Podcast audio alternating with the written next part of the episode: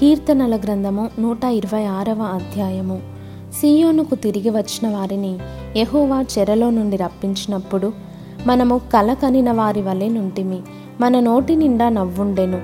మన నాలుక ఆనందగానముతో నిండియుండెను.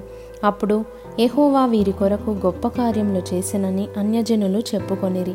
ఎహోవా మన కొరకు గొప్ప కార్యములు చేసియున్నాడు. మనము సంతోషభరితులమైతిమి.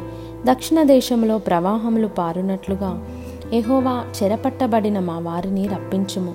కన్నీళ్ళు విడుచుచు విత్తువారు సంతోషగానముతో పంట కోసెదరు. పిడికెడు విత్తనములు చేత పట్టుకొని ఏడ్చుచు పోవు విత్తువాడు. సంతోషగానము చేయుచు పనులు మోసుకొని వచ్చును.